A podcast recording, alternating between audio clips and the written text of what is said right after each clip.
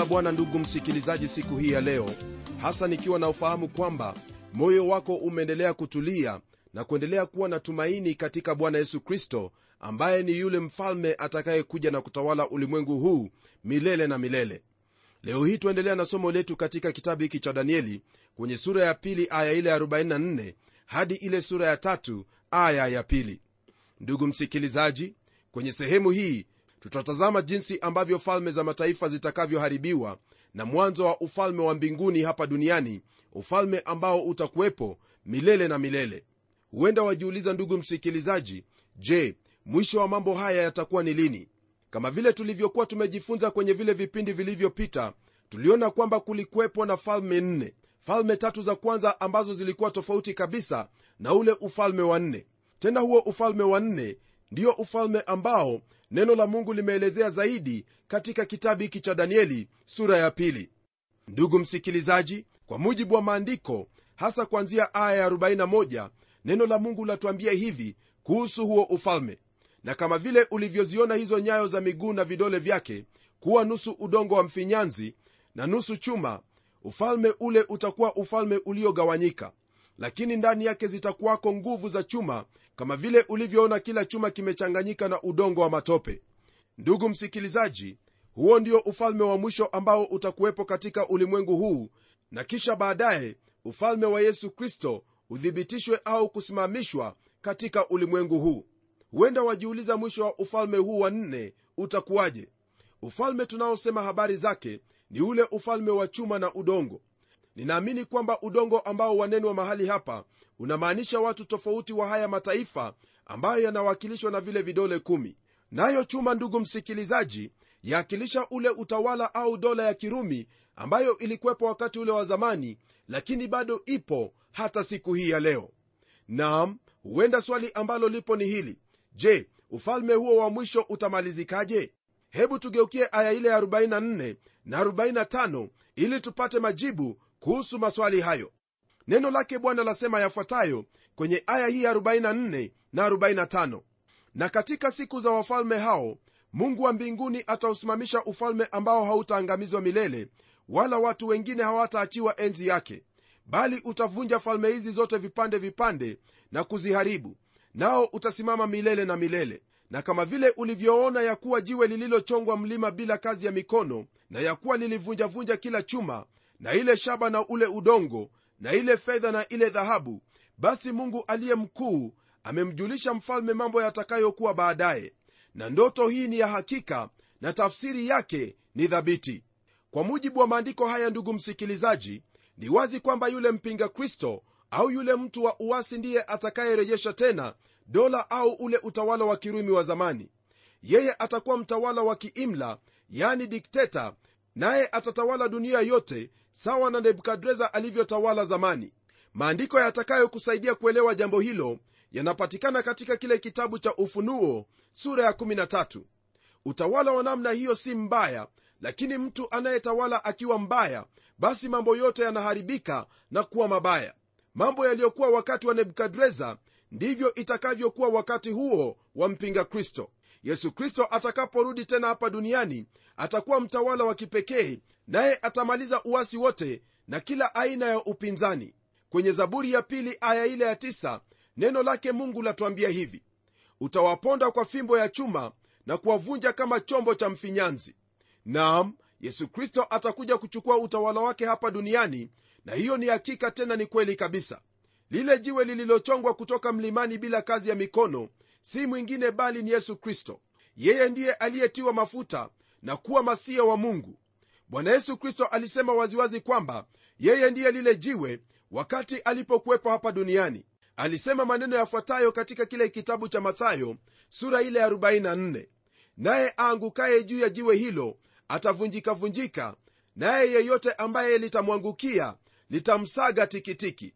Yeye ndiye hilo jiwe ndugu msikilizaji jiwe lililo hai na pia ndiye jiwe kuu la pembeni jiwe la msingi.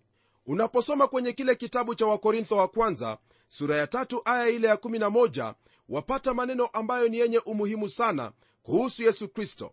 Nalo hilo neno latuambia hivi maana msingi mwingine hakuna mtu awezaye kuuweka isipokuwa ni ule uliokwisha kuwekwa yani yesu kristo.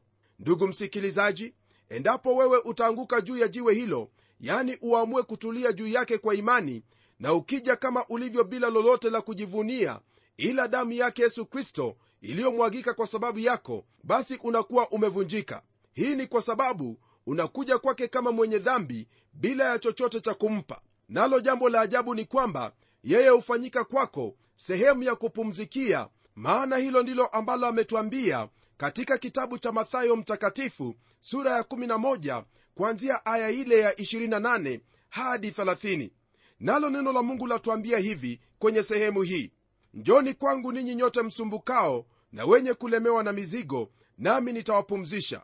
Jitieni nira yangu mjifunze kwangu kwa kuwa mimi ni mpole na mnyenyekevu wa moyo nanyi mtapata raha nafsini mwenu. Kwa maana nira yangu ni laini na mzigo wangu ni mwepesi. Ndugu msikilizaji huyo ni yesu kristo akitoa aliko ambalo hakuna mtu mmoja iwe ni nabii iwe ni mfalme amewahi kutoa katika ulimwengu wote. Lakini bwana yesu kristo ametupa sisi sote walimwengu mwaliko huu maana yeye ana huo uwezo wa kutupumzisha na zaidi ya yote tunapojitwika nira yake kupata raha nafsini mwetu. Jiwe ndugu msikilizaji ni mfano mmoja tu unaotolewa katika biblia kuhusiana na yesu kristo kama mwokozi na hakimu. Yeye ndiye mwamba wa uokovu kulingana na kumbukumbu la torati sura ya 32 aya ya 15 naye ndiye mwamba wa hukumu pia kulingana na hicho kitabu cha kumbukumbu la torati sura ile ya 32 aya ile ya 4 sehemu hii ambayo tumeisoma katika kitabu hiki cha danieli msikilizaji yanena hasa kuhusu wakati ambapo yesu kristo atarudi mara ya pili hapa duniani hasa akiwa kama hakimu kuhukumu dunia kwa sababu ya kumwasi mungu nitakuuliza usome katika kile kitabu cha ufunuo sura ya 19 kwanzia aya ya 11 hadi 21 ili upate maelezo zaidi.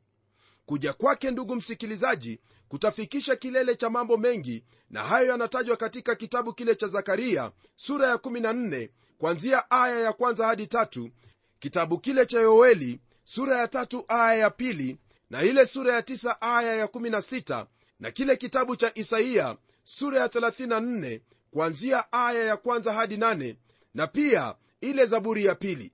Kujivuna kwa mwanadamu kwamba ameweza kutawala dunia na kuifanya kuwa nzuri na mahali palipoendelea yatafikia mwisho kwa ghafla. Maendeleo yake yataangamizwa kabisa. Hilo ni jambo gumu kukubali lakini ndugu msikilizaji hivyo ndivyo ambavyo itakavyokuwa. Sisi kama wanadamu hatupendi kusikia hivyo lakini ukweli ndiyo huo kwamba tunaishi katika dunia ambayo imekwisha kuhukumiwa. Watu wengi husema kwamba hata kama ni hivyo potelea mbali yanihusu nini mimi? Ndugu yangu fahamu kwamba inakuhusu wewe moja kwa moja. Na hasa ndugu msikilizaji iwapo haujampokea yesu kristo kama bwana na mwokozi wako ni vyema ufahamu kwamba hili jambo litatimia kwa kuwa neno hilo latuambia kwamba basi mungu aliye mkuu amemjulisha mfalme mambo yatakayokuwa baadaye na ndoto hii ni ya hakika na tafsiri yake ni thabiti. Rafiki yangu lile ambalo nakuambia ni kwamba yote ambayo neno la mungu limetunenea ni mambo ambayo yatatimia kwa wakati wake. Kwa hivyo ni vyema ubadili hali yako ya kimawazo na umpokee yesu kristo awe bwana na mwokozi wako. Jambo hilo ndilo ambalo litakuhakikishia kwamba utapata nafasi katika ufalme wa mungu yani katika huo utawala wake kristo. Kumbuka kwamba ndugu msikilizaji ni juu yako kujibia ule mwaliko ambao kristo amekupa yani kuuendea ule mwamba wa uokovu ili kwamba ukusitiri kutokana na hukumu ya mungu ambayo itakuwa juu ya walimwengu wote. Mungu atamaliza wakati wa utawala wa mwanadamu hapa duniani na ufalme wa mungu utakuwa juu ya kila kitu. Kwa miaka elfu moja kwanza dunia itakuwa chini ya utawala wa bwana wetu yesu kristo na kisha baadaye shetani atapewa muda mfupi wa kutawala ulimwengu huu lakini baada ya hapo yeye atahukumiwa naye yesu atatawala milele na milele kulingana na kile kitabu cha ufunuo sura ya 20 rafiki msikilizaji kuna jambo ambalo naliona kwenye sehemu hii yani katika aya hii ya 45 neno hilo lasema hivi na kama vile ulivyoona ya kuwa jiwe lililochongwa mlimani bila kazi ya mikono na ya kuwa lilivunjavunja kile chuma na ile shaba na ule udongo na ile fedha na ile dhahabu basi mungu aliye mkuu amemjulisha mfalme mambo yatakayokuwa baadaye na ndoto hii ni ya hakika na tafsiri yake ni thabiti. Ndugu msikilizaji kama vile tumesoma kwenye sehemu hiyo yaonyesha kwamba katika ufalme wake kristo chochote ambacho kinawakilisha falme ambazo zimekuwepo hapa duniani hakitakuwepo hata kidogo na wala hakitaonekana katika ufalme huo. Maana jiwe hilo yaani ufalme wake mungu utaondolea mbali kabisa chochote ambacho chawakilisha falme hizo nne zilizokuwepo hapa duniani. Hii ni kwa mujibu wa andiko hilo ambalo lapatikana kwenye sura hii ya pili aya hii ya 35 ambayo yasema hivi. Ndipo kile chuma na ule udongo na ile shaba na ile fedha na ile dhahabu vilivunjwa vipande vipande pamoja vikawa kama makapi ya viwanja vya kupepetea wakati wa hari.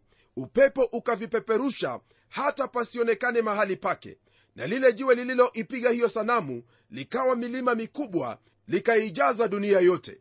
Ndugu msikilizaji ufalme wa kristo utakapothibitika hapa ulimwenguni hakutakwepo tena na kumbukumbu kumbu ya falme ambazo zilikuwepo. Naamini kwamba watarajia jambo hilo litendeke kwa kuwa hilo ndilo jambo ambalo twalitazamia kama watoto wa mungu.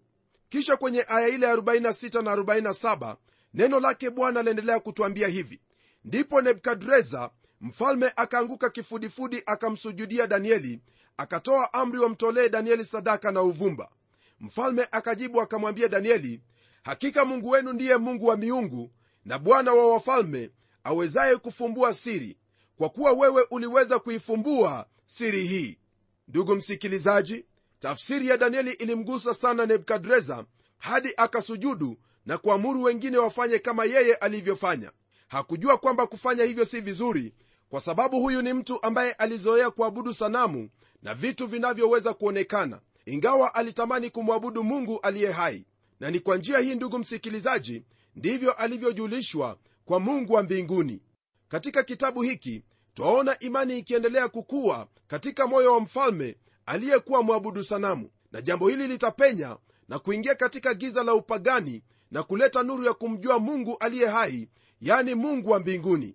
Kwa kumalizia sura hii ya pili ndugu msikilizaji neno la bwana latuambia yafuatayo kwenye aya ya 48 na 49 nalo neno lasema hivi basi mfalme akamtukuza danieli akampa zawadi kubwa nyingi sana akamfanya kuwa mkubwa juu ya uliwali wote wa babeli na kuwa liwali mkuu juu ya wote wenye hekima wa babeli. Tena danieli akamwomba mfalme naye akawaweka shadraka na meshaki na abednego wawe juu ya mambo yote ya uliwali wa babeli lakini huyo danieli alikuwa akiketi katika lango la mfalme. Ndugu msikilizaji kuketi katika lango la mfalme ni jambo ambalo limetajwa mahali pengine tena katika biblia. Katika mwanzo lutu aliketi langoni pa mji wa sodoma. Hiyo ni kusema kwamba alikuwa mwamuzi wa mambo. Tena katika kile kitabu cha esta mordekai alipewa cheo hicho hicho yani aliketi langoni pa mji kama mwamuzi sasa danieli naye anapata kibali mbele ya mfalme na anainuliwa sana. Kitu cha muhimu ni kwamba hakuwasahau rafiki zake wale vijana wenzake watatu ambao waliomba pamoja naye. Wao pia walipewa mamlaka katika serikali ya babeli.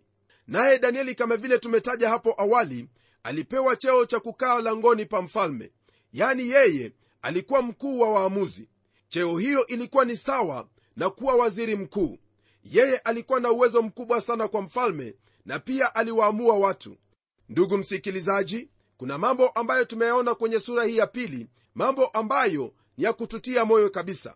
Jambo la kwanza ni kwamba ni lazima tuendelee kumwabudu mungu hata kama sehemu ambayo tupo watu hawamwabudu mungu wa kweli. Na jambo la pili ni kwamba ni lazima tuendelee kumwomba mungu kwa yale ambayo hatuyafahamu ili atufunulie naye atatufunulia na hasa tukiwa waaminifu kwake kulingana na maagizo yake. Tunapogeukia sura ya tatu ndugu msikilizaji twapata amri ya nebukadreza ambayo alitaka watu wote waabudu sanamu. Pia twapata wale vijana watatu wa kiyahudi waliotupwa katika tanuru ya moto walipokataa kusujudu hiyo sanamu ambayo nebukadreza alikuwa ameiteneza. Tukirudi nyuma kidogo ndugu msikilizaji kwenye sura ile ya kwanza katika hiki kitabu cha danieli twaona kwamba tamaduni na desturi za mataifa zilihukumiwa na katika sura ya pili itikadi au filosofia ya mataifa inahukumiwa na sasa kwenye sura hii ya tatu tutaona kiburi cha mataifa kikihukumiwa. Kwenye aya ya kwanza na ya pili neno lake bwana lasema hivi nebukadreza mfalme alifanya sanamu ya dhahabu ambayo urefu wake ulikuwa ni dhiraa 60 na upana wake dhiraa 6 akaisimamisha katika uwanda wa dura katika wilaya ya babeli ndipo nebukadneza akatuma watu kuwakusanya maamiri na manaibu na maliwali na makadhi na watunza hazina na mawaziri na mawakili na wakuu wa wilaya zote ili wahudhurie wakati wa kuzindua ile sanamu mfalme nebukadneza aliyoisimamisha. Ndugu msikilizaji hii sanamu ya dhahabu inaonyesha utajiri na utaalamu uliotumiwa kuiteneza. Badala ya nebukadneza kunyenyekea mbele zake bwana kulingana na ndoto aliyoiona yeye alijawa kiburi ndipo alitengeneza sanamu hii ya dhahabu ili kuwakilisha ule ufalme wake. Mji huo wa babeli ulikuwa umejengwa katika bonde mahali tambarare. Kwa kuwa sanamu hiyo ilikuwa urefu wa futi 90 ingeweza kuonekana kutoka kila upande wa mji. Uwanja huo wa dura ulikuwa tambarare pia. Kwa hiyo watu wangeweza kukutanika hapo na kuiabudu ile sanamu. Viongozi wote wa nchi walikusanyika ili washuhudie kuzinduliwa kwa sanamu ile kuna mambo matatu hapa ndugu msikilizaji ambayo yalikuwa katika mawazo ya nebukadreza wakati huo. Jambo la kwanza ni kwamba alipoiteneza sanamu hii alikuwa akionyesha uasi na kiburi chake dhidi ya mungu wa mbinguni ambaye alikuwa amempa falme zote za dunia. Kiburi chake pia chaonekana alipoteneza sanamu hii kwa mfano wake. Jambo hilo lilifanywa tena na wale wafalme wa kirumi. Na jambo la tatu ni kwamba yaonekana kuwa huyu mfalme alijaribu kuunganisha kabila zote na mataifa yote kwa tendo hili la kuwalazimisha kuabudu sanamu hii moja. Yani alijaribu kuleta dini moja katika dunia yote jambo ambalo lilikuwa sawa na yale matendo ambayo wale watu walifanya kwa kuteneza ule mnara wa babeli. Yani juhudi za kuunda dini moja ya dunia nzima na pia utawala mmoja. Siku hizi ndugu msikilizaji kuna watu ambao wanajaribu kufanya jambo hilo pia hata dini nyingi zilizomo katika umoja wa makanisa duniani zimekuwa zikijaribu kufanya hivyo. Wanaelekea katika njia hiyo ya kuanzisha dini moja duniani. Rafiki msikilizaji watu hawa hawawezi kumwingiza yesu kristo katika jambo hili. Jambo hili hawatalifanya kwa kusudi la kutaka kumwabudu mungu wa mbinguni bali kusudi lao ni kumpinga tu. Muungano huo utaelekea katika dhiki kuu na kumuunga mkono mtu wa uasi yani yule mpinga kristo pamoja na yule nabii wa uongo. Lakini hayo yote yatafanyika baada ya kanisa la kristo kunyakuliwa. Waaminio katika kristo kutoka katika kabila zote duniani wao watakuwa wamenyakuliwa kwa hivyo hawatakuwepo wakati huo. Ndugu msikilizaji unapotazama jinsi ambavyo ulimwengu unavyoendelea waweza kuona kwamba kwa hakika tunaendelea kurejelea katika sehemu ambayo biblia imenena kuhusu. Kulikuwepo na utawala mmoja na pia kulikwepo na hali hiyo ya kujaribu kuleta dini moja. Na hivyo ndivyo itakavyokuwa katika siku hizi zetu. Si huo ni ushahidi wa kutosha kwamba hili ni neno lake mungu? Na isitoshe je hauoni kwamba haya ambayo neno la mungu lanena ni kweli kabisa? Basi fahamu kwamba yote ambayo neno la mungu lanena yani biblia ni mambo ambayo yatatimia kwa wakati wake. Liamini neno lake bwana nawe utakuwa salama katika maisha yako katika roho yako na zaidi ya yote kristo atakaporudi wewe utakuwa mojawapo wa wale watakaomlaki mawinguni. Ndugu yangu lango ni wazi nalo hilo lango ni yesu kristo. Ingia nawe utapata faraja na amani katika ulimwengu huu ambao una matatizo na pia una mambo ya kukatisha tamaa. Nitaomba pamoja nawe maana najua kwamba neno hili limekugusa katika moyo wako nawe utalizingatia. Na tuombe. Baba mungu katika jina la mwanao yesu kristo na kushukuru kwa ajili ya fursa hii njema ambayo umetufundisha kuhusu mambo ambayo hatungeliweza kuyajua kwa vinginevyo. Bwana naomba kwamba kutokana na haya mafundisho utamsaidia ndugu yangu msikilizaji aendelee kukutazamia wewe kwa kuwa wewe ndiwe tumaini letu katika maisha haya na hata maisha ya baadaye. Ni ombi langu kwamba anapoendelea kukumbana na magumu asije akakata tamaa. Kwa kuwa tumaini alilo nalo katika wewe ni tumaini ambalo litadumu milele maana bwana umethibitisha kwa yale ambayo tayari yametukia kwamba lile ambalo umeahidi ndilo ambalo utalitenda. Na kushukuru bwana maana utaendelea kumwinua na kumsaidia kufahamu yote ambayo yanampasa kwa kuwa hayo ndiyo mapenzi yako. Haya nimeyaomba katika jina la yesu kristo.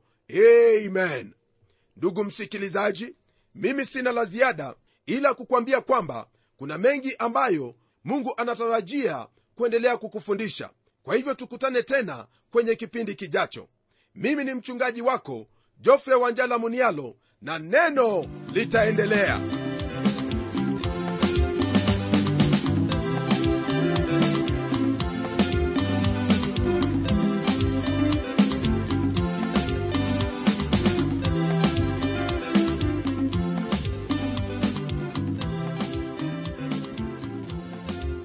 ndiyo msikilizaji wangu ninaamini umepata hizo baraka vyema. Na iwapo ungependa kuwasiliana nasi tafadhali tumia anwani ifuatayo. Kwa mtayarishi kipindi cha neno transworld radio sanduku la posta ni 21514 nairobi kenya. Pia waweza kutumia anwani yangu ya email ambayo ni pomodo at twr co ke na hadi wakati mwingine ndimi mtayarishi wa kipindi hiki pamela umodo nikikuaga nikikutakia mema mchana wa leo. Neno litaendelea